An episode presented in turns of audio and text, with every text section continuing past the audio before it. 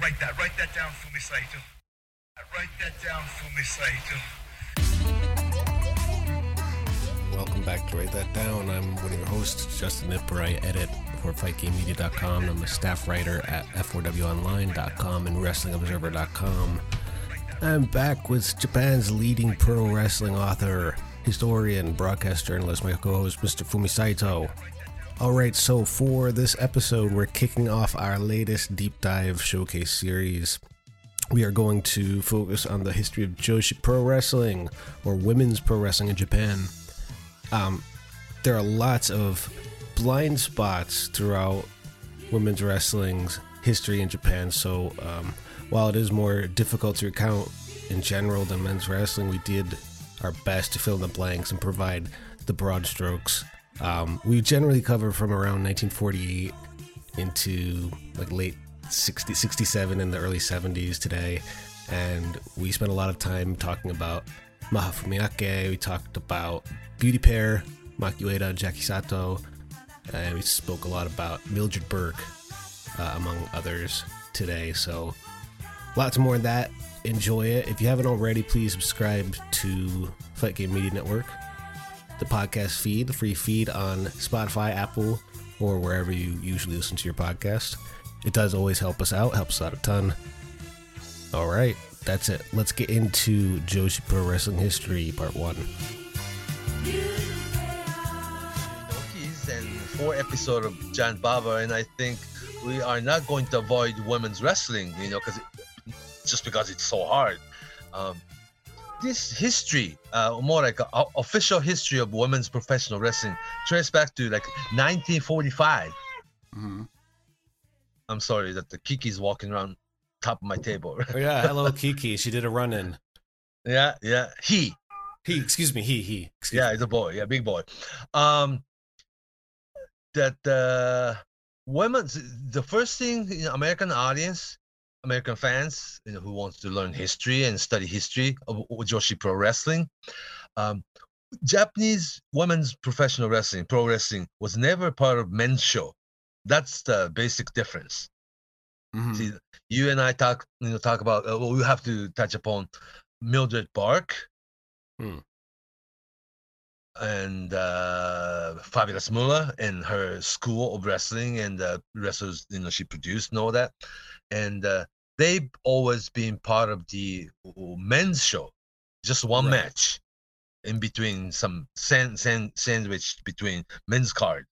And uh, during the war, um, a lot of you know a part of the audience too, but the wrestlers were away you know uh, uh during the war uh, uh, in Europe or somewhere, and uh, that's where Mildred Burke in, in during 1940s headlined big wrestling card in America uh, as a big star, and because there was a war, you know.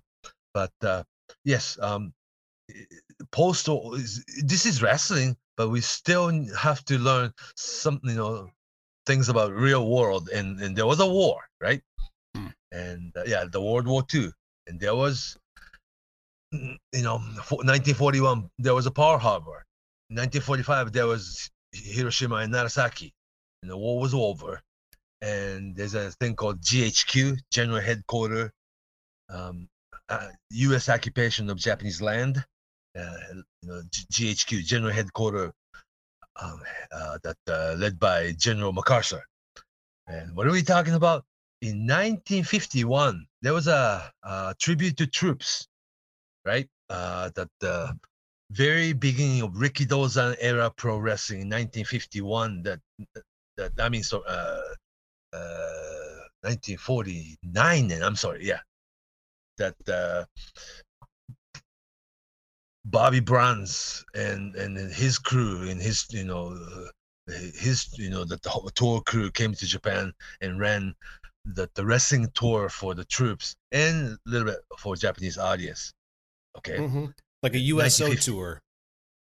Pretty much, yeah, because it's under U.S. occupation still, and uh, the troops were still in Japan, and Bobby Bruns and his his wrestling crew, that the whole tour thing came to Japan for the tribute for the troops in Japan, and they had Japanese audience in the building, and it's it, that the building was Memorial uh, Hall, which was old Sumo Palace. Actually, they changed the name during the U.S. occupation. It was 1951 that the, the war was over. 1945. Six years later, the U.S. occupation remained. That the general head, headquarters uh, that, that was still in Japan, and uh, the Bobby Bruns and his crew and came in and had wrestling tour for the tribute for the troops. And ricky Rikidozan joined and debuted, and therefore the birth of pro wrestling in Japan, right? Mm-hmm. He kind of imported it to Japan. Yeah, and then also discovered the domestic superstar and the promoter to be in Rikidozan. Mm. Yeah, that's the yeah in in a more uh, revised motivate uh, that uh, modified history of you know pro pro wrestling in Japan. Uh, they want want to you know have story like Rikidozan started all. You know, right? Ricky, yeah, that's also partially true because Rikidozan was a promoter. Rikidozan was a superstar, and uh, Rikidozan pretty much did it all. But uh, he couldn't have had network television right from the get go, right? and Mm-hmm. the Mitsubishi big sponsorship, big you know budget behind it, and all these times it's like a post-war period, and uh, there's no such thing as working visa for Americans to come in, right? Sure. All these things had to be created, and uh, yeah, Rikidozan was responsible uh, to make television huge, and also he made um, yeah, if there was no wrestling, television wouldn't have been as as popular right away. And if if there wasn't television, Rikidozan wouldn't be as just as, as popular. So they helped each other. That's the birth of pro wrestling in Japan. That uh, the, another big piece of history that's been so overlooked. Same 1940, 1951, the women's professional wrestling, the seeds was planted. Mildred Burke, the okay November of 1951 to be exact. The the the the, the tour group of Mildred Burke, Mildred Burke, and and uh, Mae Young. Yes, the same Mae Young, great Mae Young, Mhm. who worked all the way till 1999 or, or course. 2000 for that Worked matter. until yeah, the Attitude Era. I think so. That same same Mae Young, yeah. Mildred Burke as promoter and champion, and uh, Mae Young, Rita Martinez, Ruth Boatcallie, uh, Gloria Barattini, um, right, the, the six women's wrestler, uh, Beverly Anderson, yeah. So six women's wrestler came over and toured Japan, just like the Sharp Sharp Brothers did. But that part of history was pretty much forgotten. Not forgotten, we know about it, but it wasn't as publicized as. The one reason was that Rikidozan kind of resented women's wrestling uh, as a whole, and he that that is why J, Rikidozan and JWA company never used women's wrestler. Okay, hang on, hang on. Okay, okay. Mm-hmm. All right. So, Yeah. So in 90, the part of the history it's been so overlooked that the women's wrestling in Japan, the the, the big seed were planted the same year, 1951. Mildred Burke and her crew came in uh, and they did the the tour for, for the U.S. troops, and that's when Mildred Burke discovered quite a few women's wrestlers in Japan and trained here. mhm. Yeah. Therefore, the beginning of women's wrestling, officially 1951. But rewind the tape a little, a little bit. There's a, a domestic women's wrestling as early as 1948. Uh, the vaudevillains in Japan, that uh, Igari brothers and and her, you know, Igari brothers, uh, the va- vaudevillains, and their two sisters started wrestling profession. You know, that the running shows around the country, just like women's res- professional wrestling in America, and uh, the, the mentality was more of a barnstorming. Is that the words right? Correct? You know, like uh, the it was definitely, it was definitely that kind of. Uh, it was more of an attraction than as uh, a competitive match. It was still or a sport, right? Mhm. Yeah. a sport, but, But, kind uh, of like a, a, a novelty sport. Not your a- yeah. not show, your typical showbiz. Yeah. showbiz sport. Yeah. showbiz. Well, if you want to go back to the root of something like women's wrestling in Japan, you can go back to 1600 and 1700s, the women's sumo wrestling. Seriously, Oh my God. that existed what the uh 300 years period. You know that uh, it's just like you know sumo wrestling and professional wrestling in in in in, in the West very similar. You know, a lot of times it's a star you know driven sport or entertainment and people have questioned that the legitimacy of it if it's real competitive sport or the being entertainment. And the sumo always had that you know uh the nature in it because they wrestle in front of people in, in, in audience and people choose good guy and bad guys and they want good guy to win or the, it's more like a realm of cultural anthropology if you think about it you know. And also very limited resource of information because that the record cannot be found Mm. because they didn't cover it as a sport you know and uh so but uh, yeah to make a long story story short here that, that there was such thing as women's sumo wrestling Mhm. in about 300 year period. It was very similar uh, to women's wrestling. And some people look at women's as women's women's sumo in Japan as the root of Joshi pro wrestling. That's what I'm Mm, talking. I see. Yeah, I see. yeah, because you know, because you are going in in front of audience and the sumo ring above the ground a little bit, much like wrestling ring, and people around it. They call it ring, although it's round. You know what I'm saying? Mhm. Yeah, oh, oh, oh, yeah. This is like a square, but the the the thing is, you can watch both wrestling, pro, pro wrestling, and sumo wrestling from 360 degree angle from anywhere, right? Mhm. Actually, it's very and above the ground, so people can watch. Mhm. Uh, It's very the the the the, uh, the whole stylization of building up, you know, the creation of in, entertainment form is always always been very similar. You know, Western pro wrestling and Japanese uh, sumo wrestling. Really, as a cu- cultural anthropology, it's very very similar. Anyhow, uh, so the, the the root was there. In Europe, there is like you know before George Hackenschmidt and all this, there have been wrestling or something similar to that. You know, we've been doing that since I don't know Greek period, right?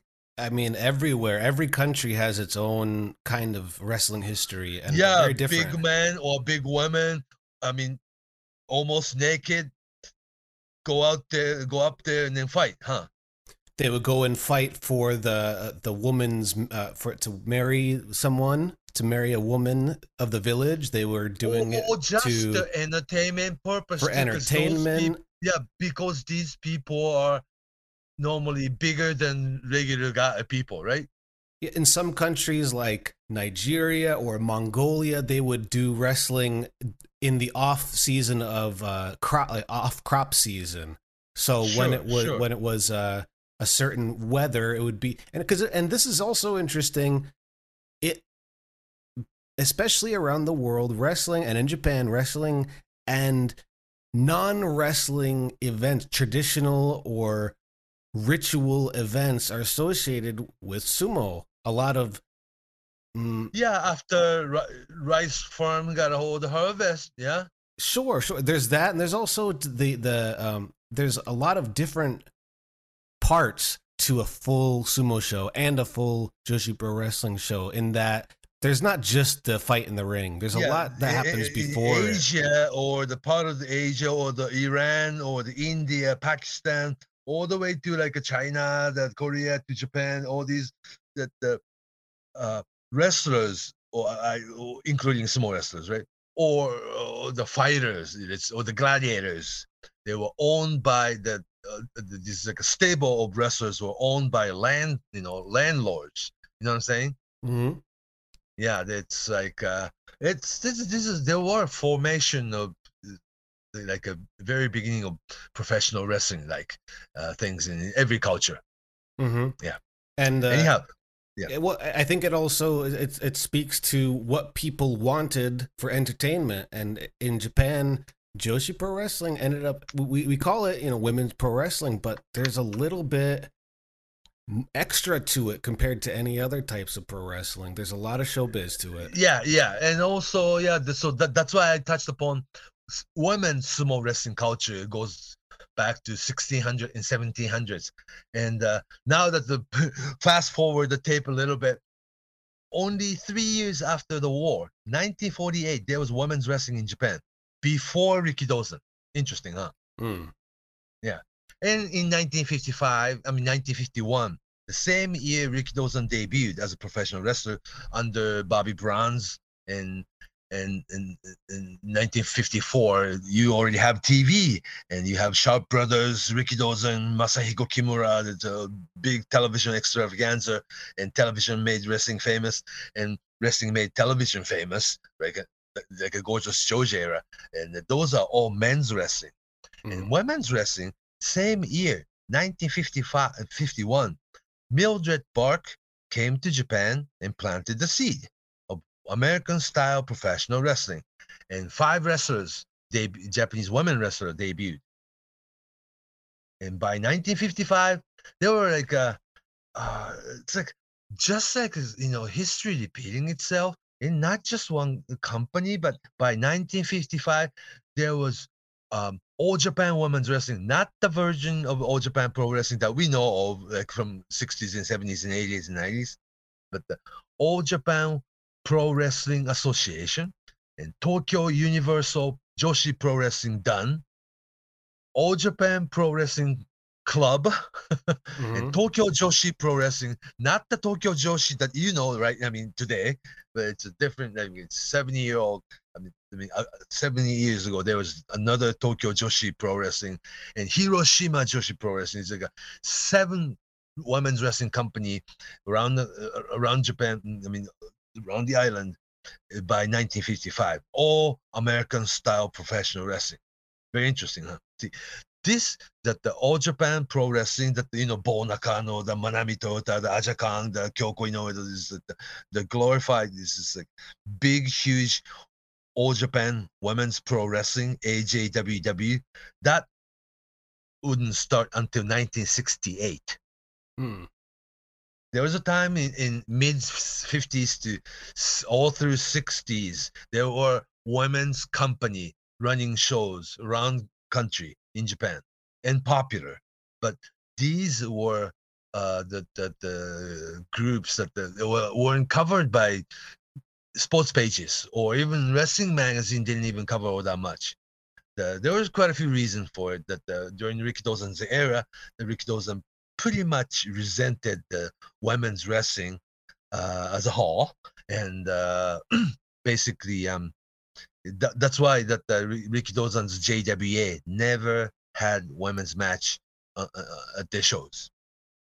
Zero. that's that's still the tradition until today. I mean, in general. And like in New Japan, New Japan or All Japan never have women's wrestlers in the, in their ring. Hmm Yeah, it's almost race. I mean, like almost sexist thing or male chauvinistic thing. That I'm not so proud of it, but uh, but the tradition remains. You know, set the subjects aside. You know, yeah.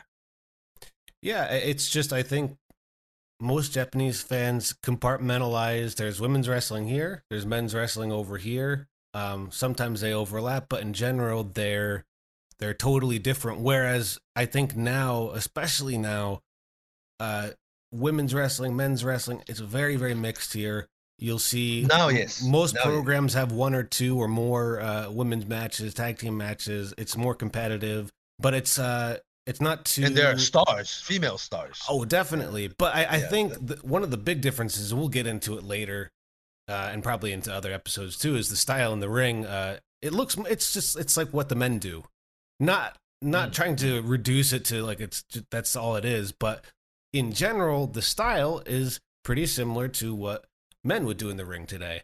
If you watch those old 1950s, 1960s matches with women with Mildred because Burke, they were coached by of different wrestling. group of people. Yeah, Yeah. now that the, what the WWE Performance Center or the independent you know wrestling companies or wrestling schools around country in, in states yeah they the men and women were trained together in the ring therefore the styles are the same one and the same and working left hand side you know work left turn right and the form is the same you know the men's wrestling and women's wrestling. Whereas japanese wrestling joshi pro wrestling we should call it japanese wrestling joshi pro wrestling women's wrestling had its own evolution and, and a different development in history that a lot of women's wrestlers uh, or wrestling companies in japan who had had this initially mildred burke.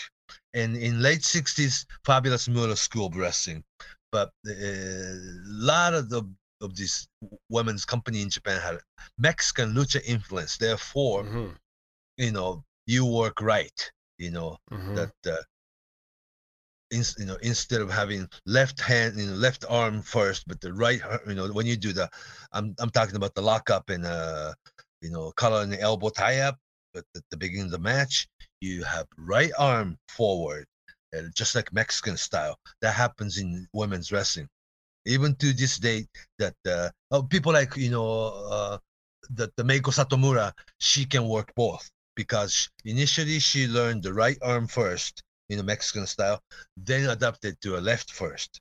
That's why Mm. she are able to do both hand, you know, both style.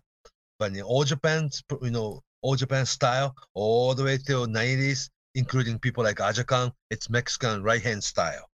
Hmm.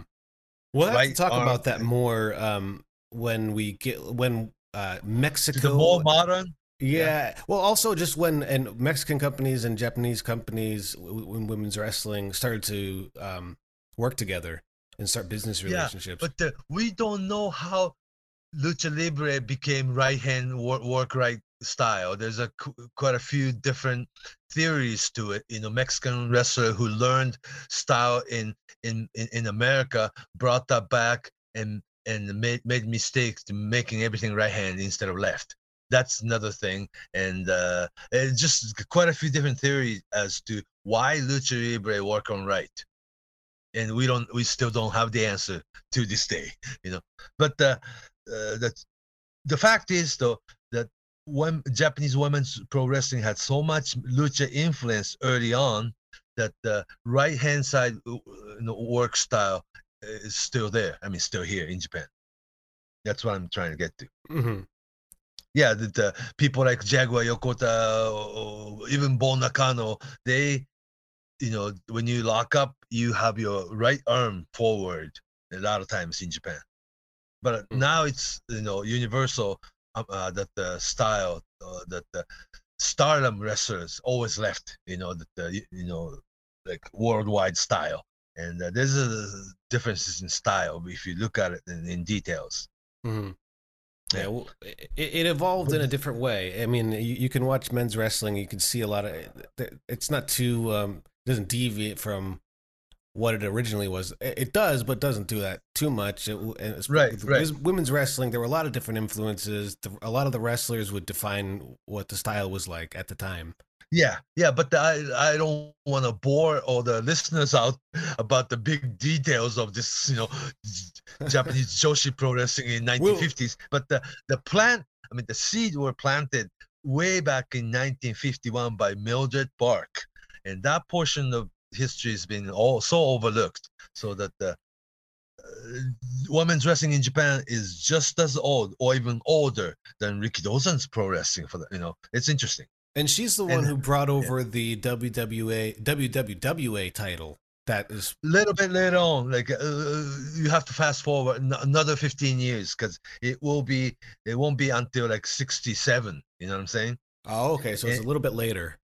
Yeah the, the post-war only six years after the war was over and it's still ghq general headquarters you know occupation in japan that the uh, that the tribute to troops wrestling show from america uh, was was produced in japan. And there were you know bobby bruns men's wrestling uh, tour uh, that discovered Rikidozan, and also 1951, same year, the Mildred Burke uh, had a tour, women's wrestling all around the country, very popular, and uh, just as popular, I think, and uh, like a new entertainment from America.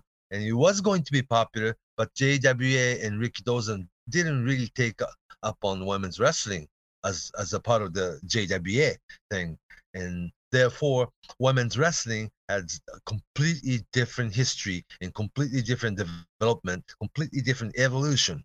Women's wrestling grew as women's wrestling in Japan. That's what I'm trying to get to. Hmm.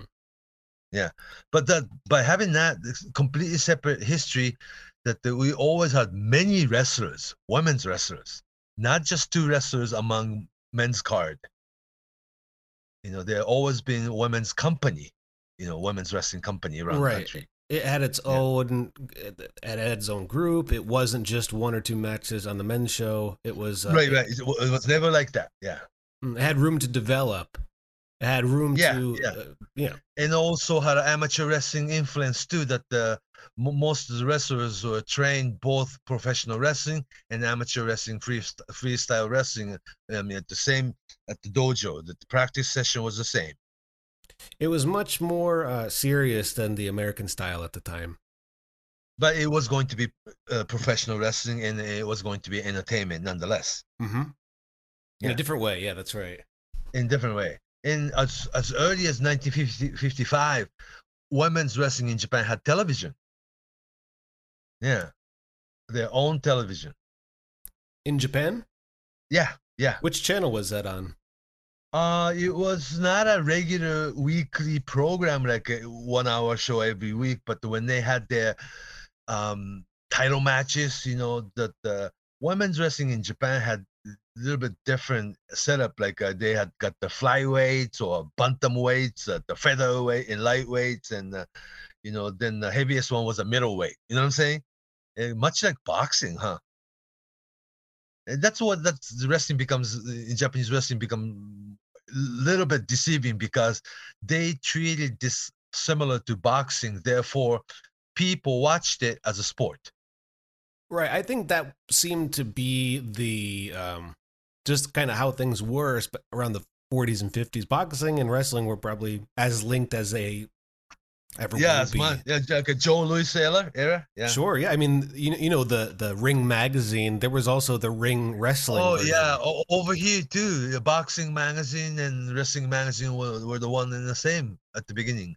the the idea it came it came from that sort of um the the sports aren't the same but the businesses are similar And ring looked similar.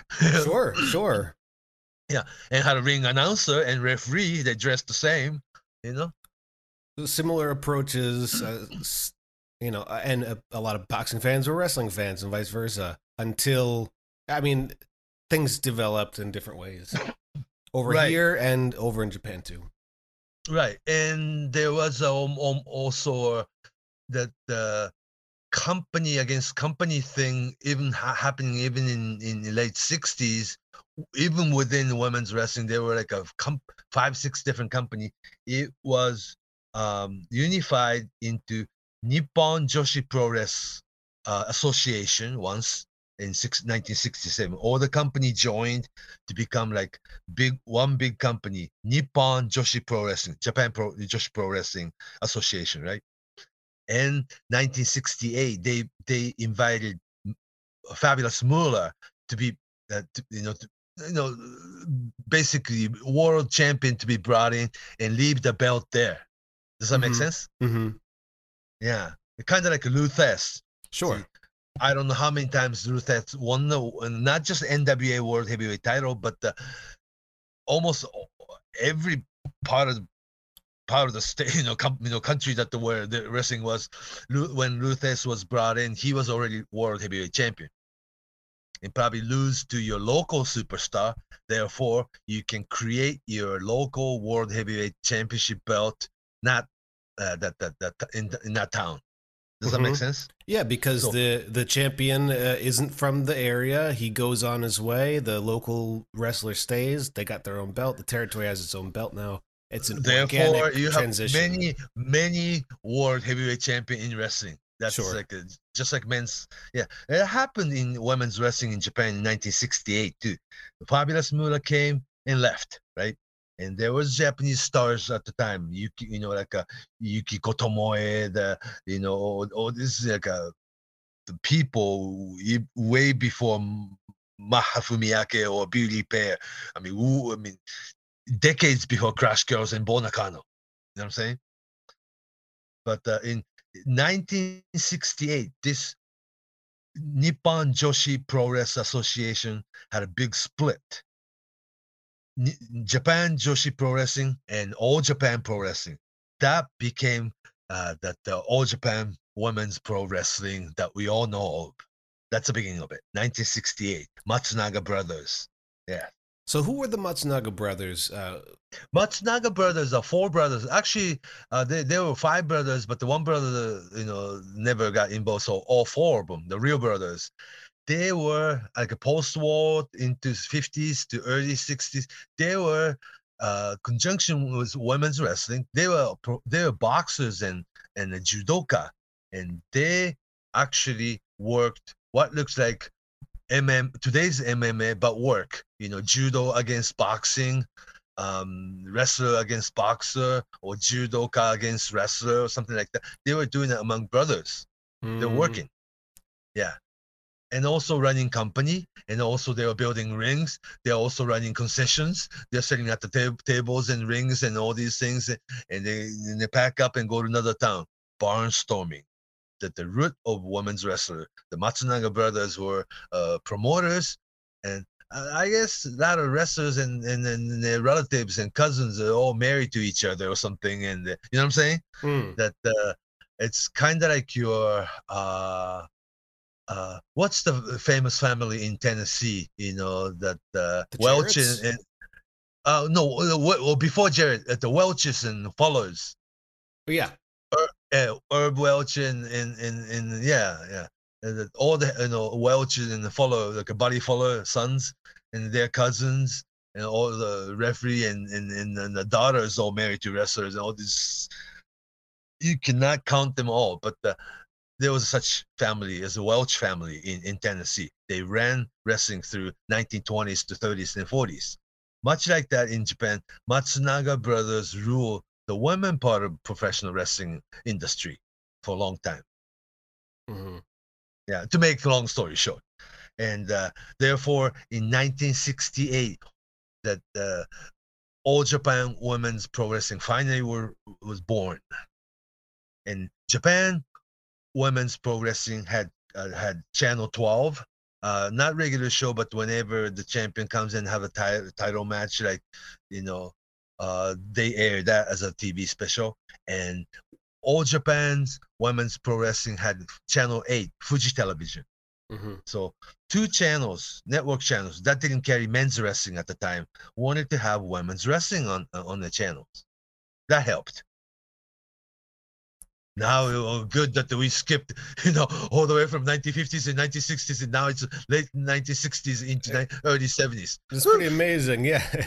Well, yeah, it's that's how. Um, I mean, that's just how it developed. I mean, like you said, Rikidozan, who was the boss for a good chunk of that time, wasn't interested in having women's Oh, wrestling and the shows. even Or, during the Rikidozan's era, there's like a five, six other wrestling companies in Japan that the Rikidozan had to conquer and Hmm. be, made into one.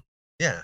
You know, there was one in Osaka, there was one in Kim, Kumamoto, that the, the one that the Masahiko Kimura was running, and there were quite a few men's wrestling company besides JWA. Rikidozan conquered, you know, one by one and made it into big, huge JWA.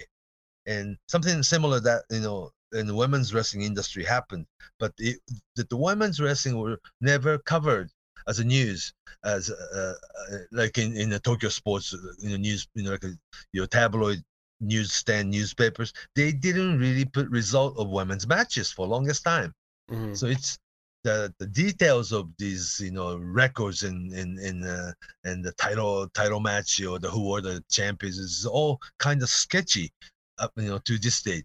It was Rossy Ogawa, you know, in 1970, you know, late 1970, actually 1978 to be exact, when Rossy, 21 year old Rossy Ogawa started working for All Japan Pro, you know, women's pro wrestling. He went all the way back and tried to have as accurate as possible record of who was the champion and what day in town, you know, that the title match happened and then the championship changed hand, all these things. And Ross, 21 year old Rossy Ogawa did all the research. Did you know that? I didn't know he was that deeply uh, connected to the lineage of women's wrestling. He is one of the last. Uh, he started. Oh God! Right now, now that the, the 65 year old Rossy is the king of Joshi Pro Wrestling in Japan. After all, but uh, 21 year old, you know, uh, Rossy, young Rossy Ogawa started working for All Japan Women's Wrestling uh, as early as 1978. He was only 21. Interesting, huh? Hmm. Yeah but uh, he, he, he, we'll get to Rossy in, in, a little bit. But the women's wrestling, you know, start having actual written history around that time. Mm-hmm. So the first 20 years of women's wrestling in Japan still in you know kind of sketchy because there was no written history and i'm hoping that the war discover some of the big old poster, uh, you know, that the, you'll probably find in your grandma's, you know, back the closet or somewhere. You know what I'm saying? You know. Yeah. Okay, so tell me this: when Joshi Pro Wrestling was, like you said, in the let's we're we're, we're talking early '70s right now, and yeah. we're talking about the newspapers and magazines. Did was it like uh, how things were at the shows where the women's promotions and the men's promotions were separate. W- did they launch their own Joshi Pro Wrestling publications, or were they included in like Gong Baseball Magazine in sections of that? How how was the coverage? What was the coverage like? Uh, All Japan Women's Pro Wrestling always had their own like a pamphlet and program at their show selling. Okay.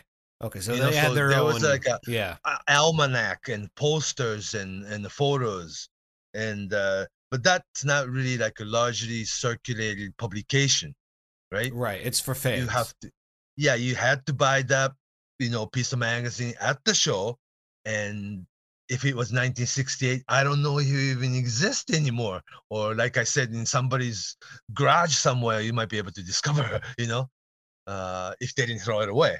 But uh, you need a big, huge superstar. Okay, there was like a group of stars, like uh, you know, like uh, you know, uh, that was on television early, like a Jumbo Miyamoto and you know, like early Fuji television program. But it wasn't until Mach Fumiake, we call it Maha, Maha Fumiake.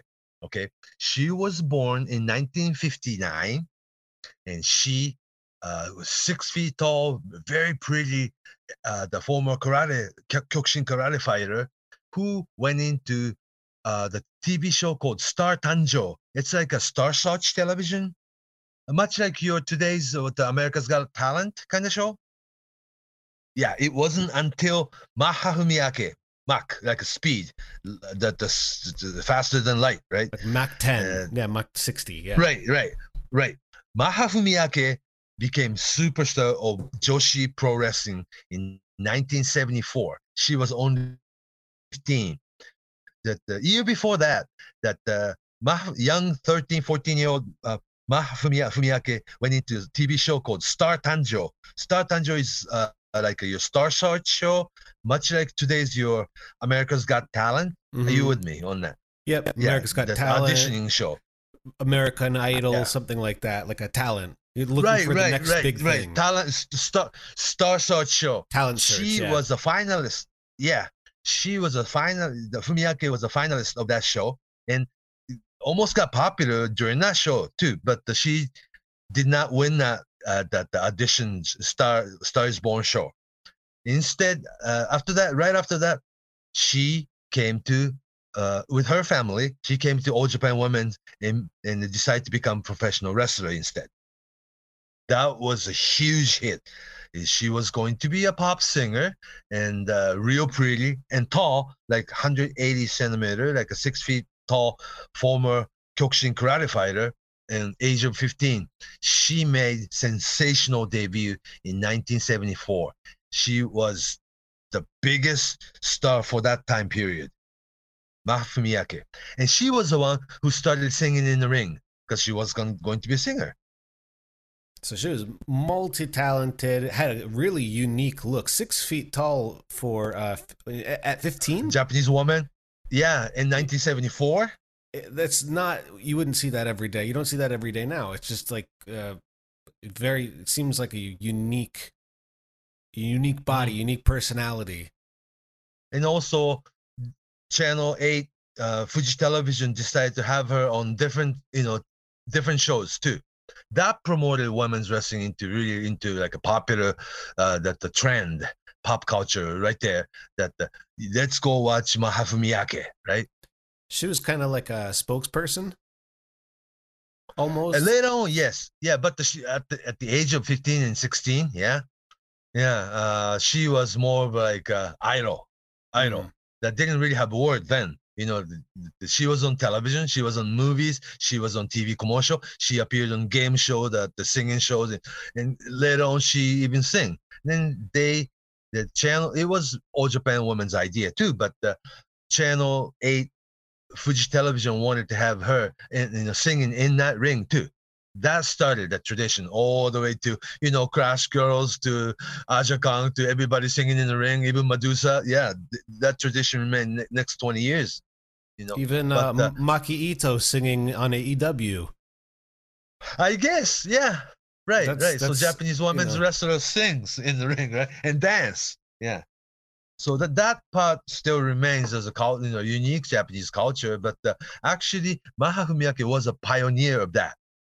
Mm. that uh, Mak- uh, that the Maha Fumiake era has been somewhat overlooked because of the huge, super big, huge popularity of Beauty Pair that came Mhm. right after. How how close together were the, the those? Uh, Um, They were Fumiake- actually Beauty Beauty Pair, Maki Ueda, Jackie Sato Pair, and Maha Fumiake. They are all born in 1959, same age actually. Mhm. And what happened was though that the Maha Fumiake super sensational boom only lasted not even three years, much like Sayama Tiger Mask, Ah, you know, okay. phenomena. okay. That uh, she was huge superstar 74, 75 into 76. And the spring of 1976, she, before telling the company about it, she announced her retirement.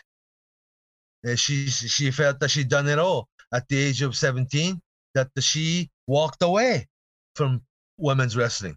That is why she still remains as a almost like a, uh elusive or mysterious superstar that existed once upon a time. She's still a tv person and she's an actor and she's also an entrepreneur and she does a lot of things now. Now, that Maha Fumiake is what 63 now? But she's still a television person. But uh, as a wrestling portion of it much like dwayne johnson it will be forgotten you know what i'm saying Mhm. Mhm. she was Maha Fumiake was a huge superstar and was also a WWWA champion and in the ring and uh, was a superstar for just three year period, much like Satoru Sayama's Tiger Mask era. It only lasted, uh, you know, little less than three years. Therefore, that I think that the legend remains even bigger, I guess, because you can only watch her, you know, wrestling in old old tapes, you know. But uh, she, all in all, Maha Fumiake basically quit and walked out on wrestling in the in the midst of her biggest peak popularity, and there were two new, you know, younger wrestling, same age, same height, just as athletic, may not be as pretty, but uh, there was a tag team of beauty pair, beauty pair, Jackie Sato and Maki Ueda, and Fuji Television people said, "We got these girls." And then created Beauty Pair. This tag team also was really popular and actually a better worker in the ring than uh, Fumiake was probably. And also, this pair was uh, became much popular among teenage girls, and uh, therefore, um, the the beauty pair tradition remains. After this beauty pair, you have black pair, the you know that the the the the, que- the golden uh, the queen angels that uh, golden pair the uh, all the way to crash girls or jungle jack or whatever you know or even today's queen's quest or something that the, Or the Beauty women's beauty pair always had this little unit, like a faction, that the beauty pair uh, was uh, was its uh, had its own like uh like a it existed on their own, you know. Hmm. And uh, the team was formed in February of 1976, and uh, their popularity lasted another three years, all the way till 1979. Yeah, and uh, you we should put the that the YouTube video clip, short video clip of that the, the one you discovered that the sure. Beauty Pair movie. movie. trailer. Oh God, they had they were uh, they had their own movies. They had their own concerts. They had their you know when when when the wrestlers are so popular, you had to come up with gimmick like a March T-shirt. That uh, the, the other things, record singing. I mean, not the CD or downloading music, but it was record. You're talking about the vinyl, the single vinyl. You know, you know, like a donut record. You're talking about Mhm. it was so popular that people bought records and there were movies they had their musical and uh, yeah they did all these a decade before crash girls Mhm. we'll get to crash girls lioness asuka and chigusa nagayo era that was equally huge but if there was no uh, if there was no Maha Fumiake, there was no no beauty pair. If there was no beauty pair, there wouldn't be uh, a Crash Girls. That's what I'm talking about Hmm. that's a star driven um, business, right? And that the Japanese Joshi women's wrestling uh, always had its own league and the own group of fans, the own wrestling community. It was never part of men's wrestling. See, during this, you know, Maha Fumiake and, and, and Beauty Pair era, of course, Giant Baba's wrestling existed. Antonio Inoki's, you know, New Japan existed and it was it was a different. I mean, it was just super popular, but it was almost as if it was a different culture. Well, Does that make look- sense? Well, definitely. I mean, if you look at the, you can go on YouTube now and watch some of the old footage, and you can see, look into the crowd. It's not your usual all Japan pro wrestling crowd. It's a, it's a All lot teenage of girls. teenage girls. It's like girls probably age twelve to sixteen. Uh, yeah, with confetti and headbands and the pom pom and all these things and uh, streaming, you know, like uh, that the ribbon streaming uh, being thrown into the ring. That tradition started in women's wrestling and moved on to men's wrestling. You know, they start so throwing the you know, streamers, this multi, the- the- yeah, get thrown into multicolored streamer, Those Yeah, are from the, uh, yeah. yeah, the beauty pair era. Yes, teenage female fans. yeah, And like a pop started with- idols.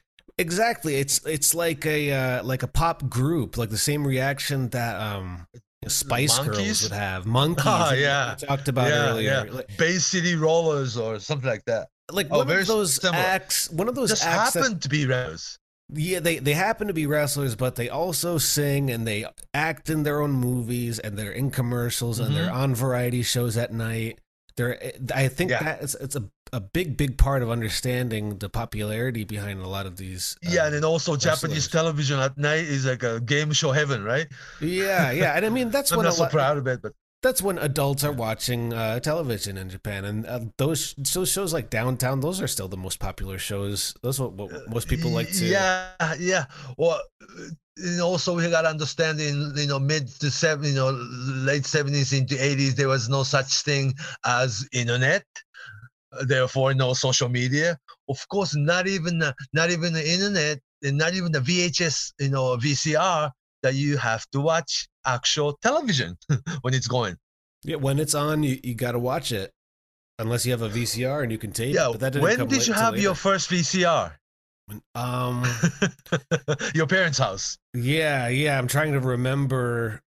I don't have. I didn't a- buy my yeah my don't have a first VCR until like memory. 84, 85. probably 80, 88. Probably when my my younger brother was born. But I, I Oh, really I don't I don't remember. But I think um I remember when I got yeah. my first uh tape rewinder. Did you have one of those? Ta- tape recorders? No, no, they, cassette tapes? they're like oh, the open reel? No, no, no. Oh, not like the open reel. It's like uh, you basically take the VHS tape and you put it into this little. Um, it just looks like a slot, and you, you put it into the slot. It's a little machine. You, you press down on it, you press the button, and it rewinds the tape for you after you watch the movie. Because at the Ah. rental shop, they always You have reminded to you to rewind it all the way to the beginning. Oh, Please be okay. kind. Rewind. Okay. So right. I had uh, I, I in the Beauty nineties. I pair had that. era. the beauty pair era, we didn't even have, or or not just we, but the the, the world. This world didn't have VCR. You know. Right. But just uh, now that the on YouTube somebody had these original tapes or the, the dubbing of the original. Now this the, the old footage of Beauty Pair or even Maha Fumiake start popping up on YouTube, which is good, which is good, you know. But uh, now we can learn, really learn, because all Japan women's popularity in '90s enormous, right? But there was such era in mid '70s. There was Maha Fumiake era, and right after that, the beauty pair Jackie Sato and Maki Ueda. But that the beauty pair era thing only lasted another three years 76 77 78 and in the beginning of 1979 at the budokan women all japan women ran budokan shows then still i mean like already and maki ueda against jackie sato had a single match against each other. The loser has to retire. Hmm. then therefore the beauty pair was no longer and Jackie Sato won the won the match and won the title and Maki Ueda really retired for real. And she never came back. never came back. Now she runs her own bar well 63 year old Maki Ueda still exists you know and people kind of visit and then she still looks like Maki Ueda Wow. aged a little bit, but uh, yeah. And for the record, yeah, Jackie Sato passed away when, when she was what 41. Yeah, hmm Uh, But, she had uh, stomach cancer. yeah, and then and was living alone, so uh, wasn't really you know fond for a while, you know. Hmm. But uh, this beauty pair era was so huge, and therefore you had this you know the whole three-year boom period phenomena. And what happened was that when beauty pair basically was broken up, and you know they retired the character, right? What happened was those teenage female fans retired too. I see. Yeah, yeah. It was purely a connection with that generation. Yeah, because what the the Bay City Rollers only lasted, you know, few year boom period, or your Monkees when TV was on, they were popular, but when when the TV show was gone, people found another TV show, right? I, I never knew the Bay City Rollers were that popular. I only know the one song. I I think I don't Bye know. bye baby. No, I only know Saturday Night. Saturday night. okay. that's oh, the they were so huge. Yeah. Okay. There, you know the, the to the little side discussion, but there it's funny that there are some bands that are really huge in Europe and they're really huge in Japan and South America. Was but never in big in America that much. Yeah, yeah, Yeah. There's uh, it could be one of those Because it's the same time period that the band Kiss hit in in America. Ah, you know, guys li- liked Kiss over Bay City Rollers. Bay City Rollers was for kids. I mean, for girls, seventh seventh grade girls. it was like um, what was the guy from Partridge Family? Um, what's it? Leaf uh, Cassidy. Leaf Cassidy. Yeah. Yeah. Okay. Yeah. So same thing, but the beauty period remained. But the what the the All Japan Women's Wrestling television was still on, and you had a Queen Angels that uh, uh, Lucy Kayama and Tommy Aoyama, then Golden Pair, Nancy Kumi and Victoria Fujimi. That the black pair, Yumi Ikeshita and and uh, Mami Kumano. That the, the, you know that the semi stars there, and the TV show was there. And then in you know in 1980 you have 16 year old you know Jaguar Yokota and Devil Masami you know ar- you know arrival right? And uh there were uh, and also Mimi Mimi Hagiwara that another former pop singer turned wrestler. She was popular too for a short period of time. Hmm. and uh, you had to wait till 1984 Crash Girls period Crush Girls is Chigusa Nagayo and Lioness Asuka. That uh, now that the Chigusa Nagayo trains, also she there was a 1990s Gaia Japan period where she trained dozens of women's wrestlers, and also that the Gaia Girls documentary film got popular in America too, right? I think Like more in England. training. Yeah, it was because it was brutal BBC. training. Really Yeah, intense yeah. scenes with her and Satomura, young Satomura. 15 year old Satomura. Yeah. So it's Um, like there's always a link to a next generation of superstars. Isn't that Mhm. interesting? The, eh, the Yeah. link is still there with Rossy. of Yeah, right. ones. Yeah, yeah, because he was not a wrestler, so he never retired, and that's his life, you know. And Rossy was there when, well, actually, 25 year old Rossy was dr- driving Crash Girl's van every day. Hmm. Yeah. Right. I, I'd love So to read that, his book, the, the book that he wrote on his phone one day. oh, yeah, he wrote the entire book on his iPhone That's amazing. just a couple years ago, right? yeah. yeah yeah so uh, now he's a king of stardom and uh, he uh, he finally reached his peak now you know Hmm. yeah interesting but uh, yeah so uh, we touched upon these things today but uh, now that the, the, the I, I think this episode one was that that uh, japanese women's wrestling as a whole has actually a lot longer history than, than the people know about Mm-hmm. There are That's some one. gaps. We're trying to fill in the gaps, I suppose, especially. oh god i haven't even I know, mean, we did our so best. much to learn. Yeah, there's, there's Yeah. I mean, I, I think there, the broad strokes are there for sure. And one difficult thing about Joshi Pro Wrestling is that if you do look in more and more within, within the history of it, it's much Yeah. harder to find good resources on history. Good, I mean, Because it was never there. covered in print media, even in Japan. Yeah, Yeah, exactly. And, but then we do know that in 90, early 50s, uh, 1951 to be exact, that there was a Mildred Burke influence on it. And in late 1960s, 1967 and 1968 to be exact, there was Fabulous Moolah, Mu- Moolah's influence on it. And there was a lucha libre influence on it as a style, because a lot of Mexican female Mhm. wrestler came over here and stayed length of times and trained with Japanese wrestler. And all Japan women's wrestlers traditionally were trained under lucha uh, the technique. That therefore there's a mix of right hand and you know working right, working left.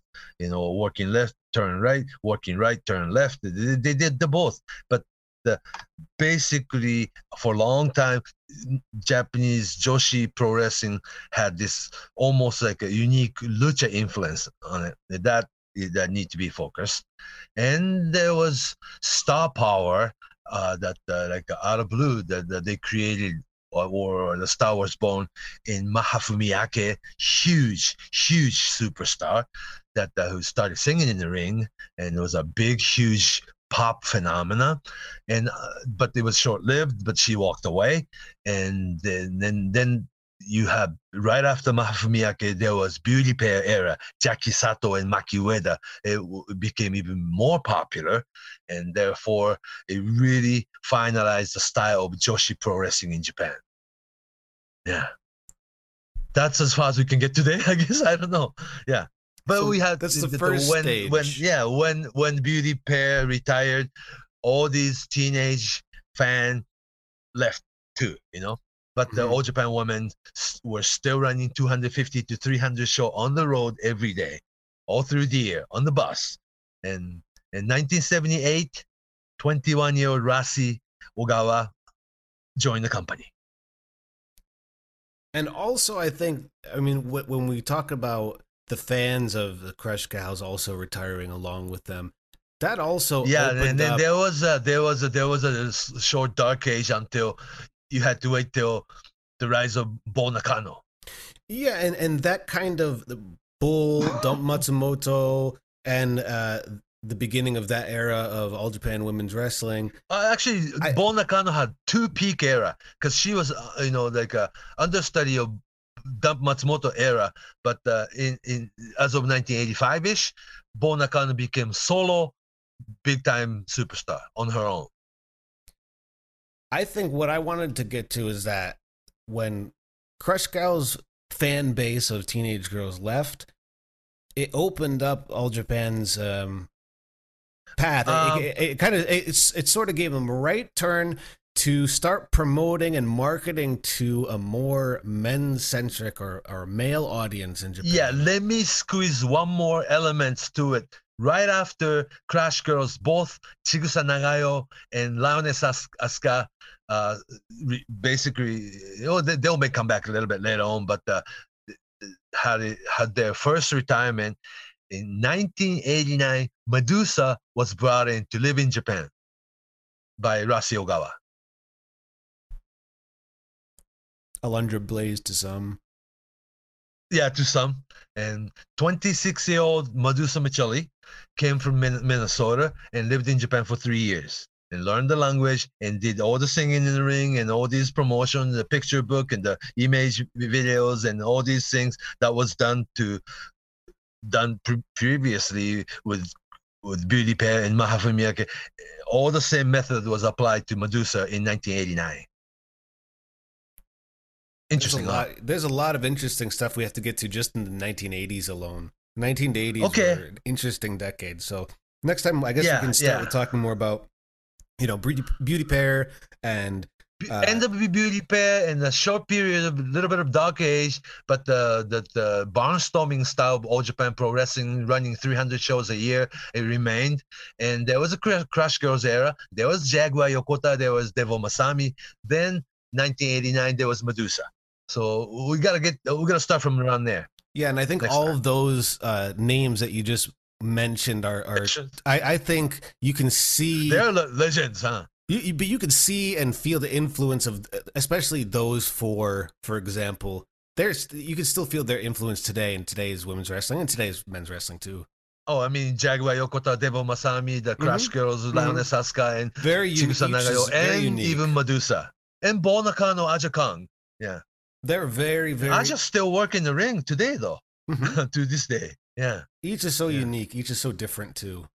Um, Right. And and- also, we'll get to the point where how they reached out to men's audience. Because Bull Nakano era, they drew men's audience, therefore, true wrestling fans. And Mhm. not as fragile as a peak period, you know, that the wrestling fans didn't leave. That uh, we can go probably all the way to 1994 Tokyo Dome show next uh, next episode, huh? oh, the long. I hope so. That might need its Yeah. own episode.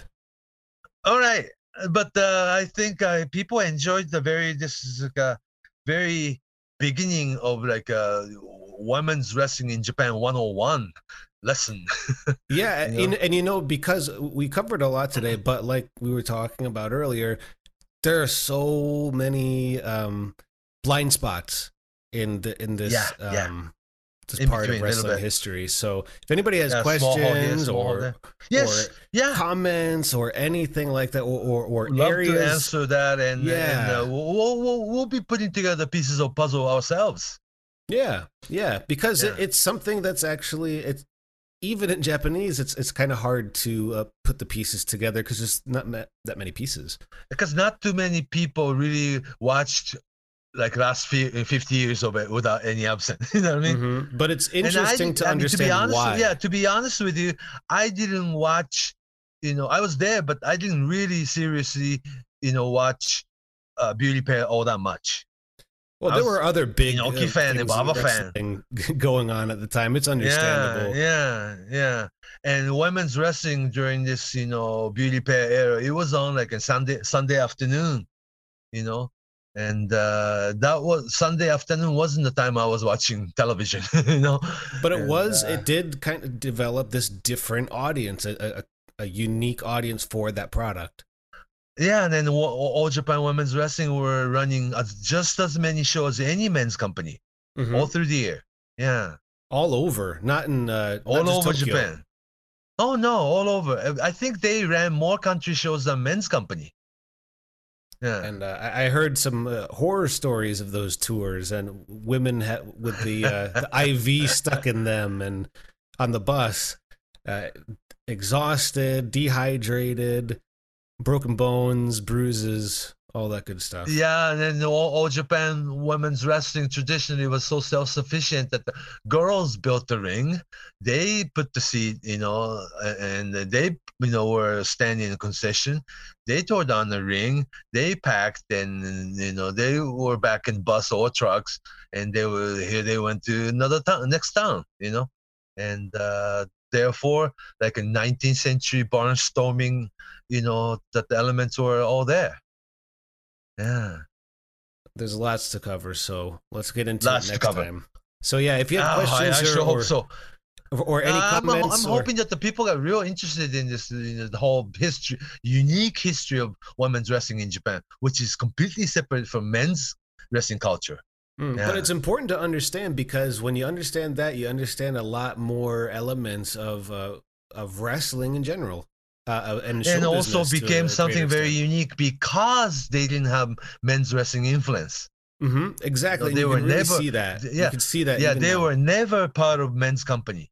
You know, that's what's unique about Japanese women's wrestling.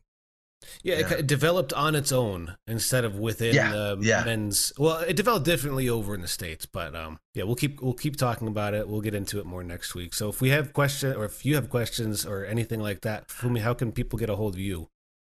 on Twitter at Fumihiko Dayo, F U M I H I K O D A Y O at Fumihiko Dayo on Twitter or just Fumisaito on Facebook. Message me first. And I'm at Justin M Knipper K N I P P E R on Twitter.